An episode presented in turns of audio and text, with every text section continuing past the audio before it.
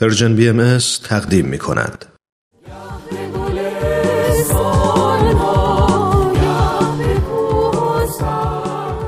در برنامه گزیده های از یک سخنرانی از رادیو پیام دوست امروز سومین بخش گزیده های از سخنرانی دکتر فریدون جواهری رو دنبال می کنیم با عنوان عدم دخالت بهاییان در سیاست دکتر فریدون جواهری پژوهشگر مسائل اجتماعی هستند و همچنین برای سالها به عنوان مشاور ارشد سازمان ملل در زمینه توسعه اجتماعی و اقتصادی در کشورهای مختلف فعالیت داشتند.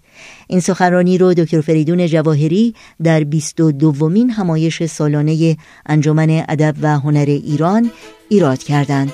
با هم بشنویم.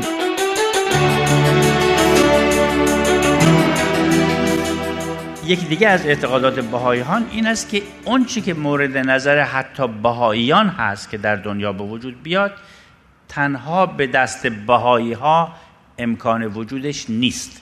بنابراین برای رسیدن به اون هدف همکاری و مساعدت با کسان دیگری گروه های دیگری افراد دیگری که به این فریمورک به این چارچوب عمل معتقدند از ضروریات هست.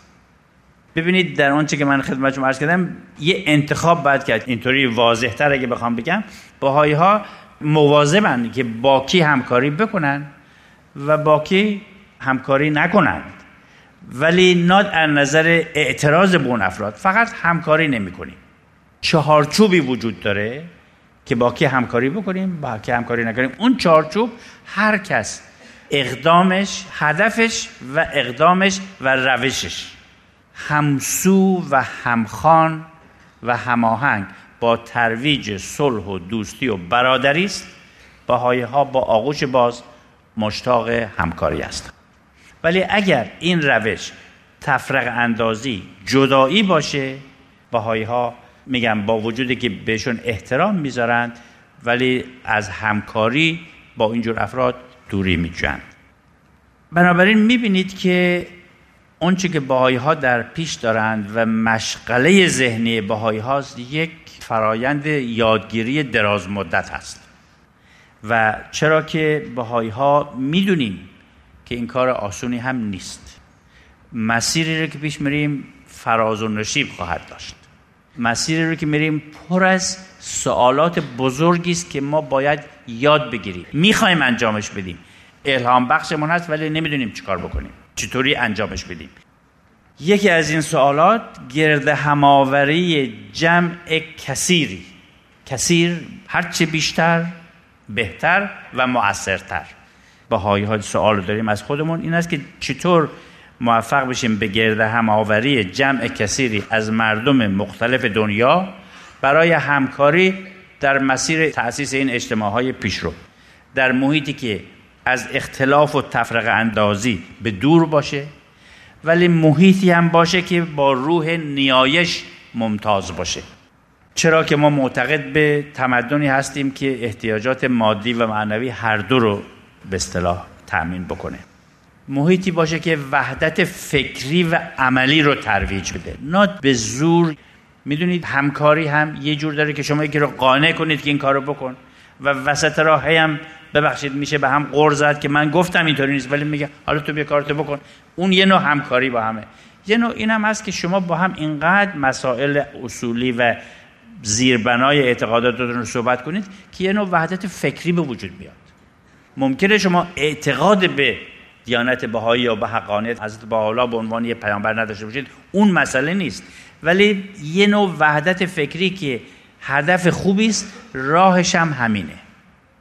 این به عنوان یه الگوی پایدار ترقی بهایی ها بهش معتقد هستیم. چند روز پیش خدمتانم عرض کردم این جوامعی که بهایی ها می‌سازن جوامعی است از یک طرف البته بر اساس روحانیات وجود خدا دعا و مناجات ولی از یک طرف بدون طبقه روحانی بدون برتری هیچ فردی. از طریقی که امور اداریش هم از طریق من راستش اینجا چی بگم اقرار بکنم. از این کلمه دموکراسی رو سعی می‌کنم کمتر استفاده کنم. چون در دموکراسی یک قسمت از دموکراسی که آزادی فرد هست بسیار خوبه. ولی متاسفانه دموکراسی امروز به قدری تبلیغات سو و اعمال نظر از طریق فشارهای مختلف آمده که من شخصا فکر نمی کنم اون افراد فکر می‌کنن آزادن ولی خیلی هم آزاد نیستن. چرا که تحت نفوذهای افرادی هستن که می‌تونن اعمال نفوذ بیشتری داشته باشن. ولی منظورم از دموکراسی اون آزادی فرد اون آزادی رو هم حفظ بکنه از یک طرفی هم چهارچوب عمل معینی داشته باشه. و صحبت مشورت و اینها رو هم با هم دیگه کردیم.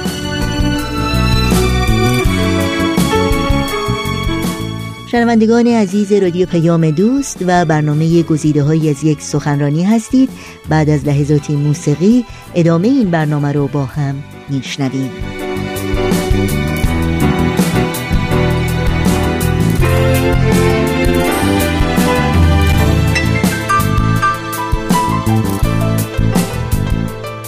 برای انجام این کار باهایی ها نقشه های اجرایی جهانی دارند که تمرکز این نقشه ها هم همونطور هست چون این الگویی که مورد نظر باید از طریق اقدامات همه جانبه همه افراد انجام شه تمرکز این نقشه ها هم بر قابلیت سازی افراد هست.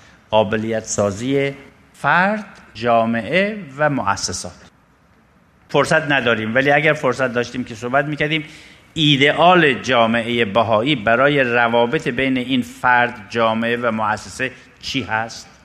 یکی از زیباترین جوانب به نظر من این تمدن جدیده. چرا که در حال حاضر دوستان عزیز روابط و ارتباطات فرد و مؤسسات مثلا فرض کنید افراد و حکومت بیشتر شبیه کشمکش و جنگ و جدل هست. در حالی که بهاییان نظرشون این هست که تا این رابطه ها هم روابط دوستانه حتی عاشقانه و همکاری و تعاضد نباشه دنیا روی راحت نخواهد داشت. اون جوامع مترقی پیش نخواهد آمد. بنابراین خودش عالم دیگری است که چطور بهایی ها دارن سعی می‌کنن یاد بگیرن این روابط رو به وجود بیارن. اینها بعضی از اصول بود. یک سری مفاهیم هم هست که به نظر من در آثار بهایی مفاهیم جدیدی یا معانی جدیدی برای بعضی از مفاهیمی که ما در جامعه بهش عادت داریم آمده که انسان اینا رو باید درک کنه. به عنوان نمونه یکیش رو ارز کنم یکیش مفهوم قدرت هست.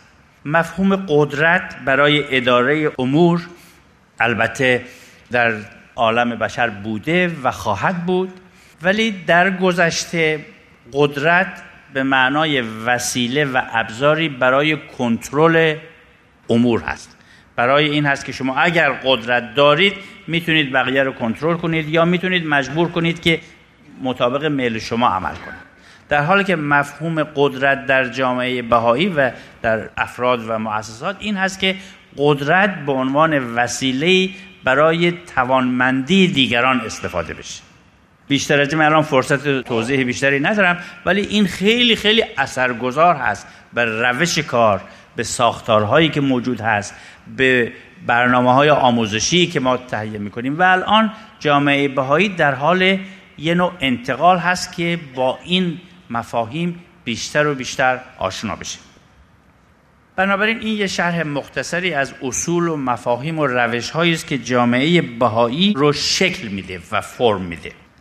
وقتی که این صحبت ها رو می‌کنیم به طور طبیعی می‌شود قبول کرد که بعضی از ناظران ناظران بیطرف ناظرانی که حتی نسبت به دیانت بهایی لطف و محبت دارند ممکنه مسایی جامعه بهایی رو یه نوع آرمانگرایانه به اصطلاح بنگرند.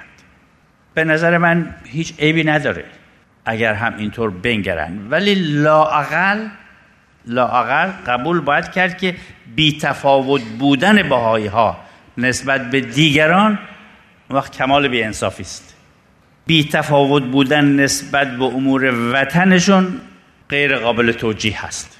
بعضی حتی می‌تونن از این هم فراتر برن و فعالیت های بهایان رو خیال پردازانه بنگرن.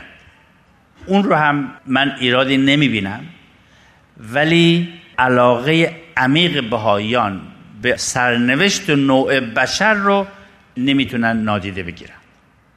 ولی این سوال هم البته مطرح هست که یا خیال پردازانه یا آرمانگرایانه چه ضرری می‌تونه از این متوجه بشریت بشه اگر عده از افراد نوع بشر به خاطر عقاید خودشون تصمیم بگیرن انرژیشون رو صرف این بکنن که از این طریق یه راه حل برای مشکلات نوع بشر پیدا کن اگر نوع بشر طوری بود که خیلی راه های مختلف و آلترناتیو های مختلف داشت.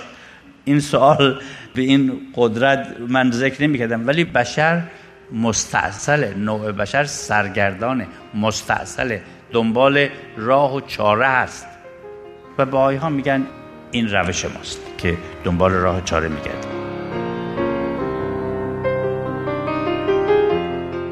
و برای شنیدن بخش بعدی گزیده های سخنرانی دکتر فریدون جواهری هفته آینده همین روز و همین ساعت با رادیو پیام دوست همراه باشید. باشد محبت.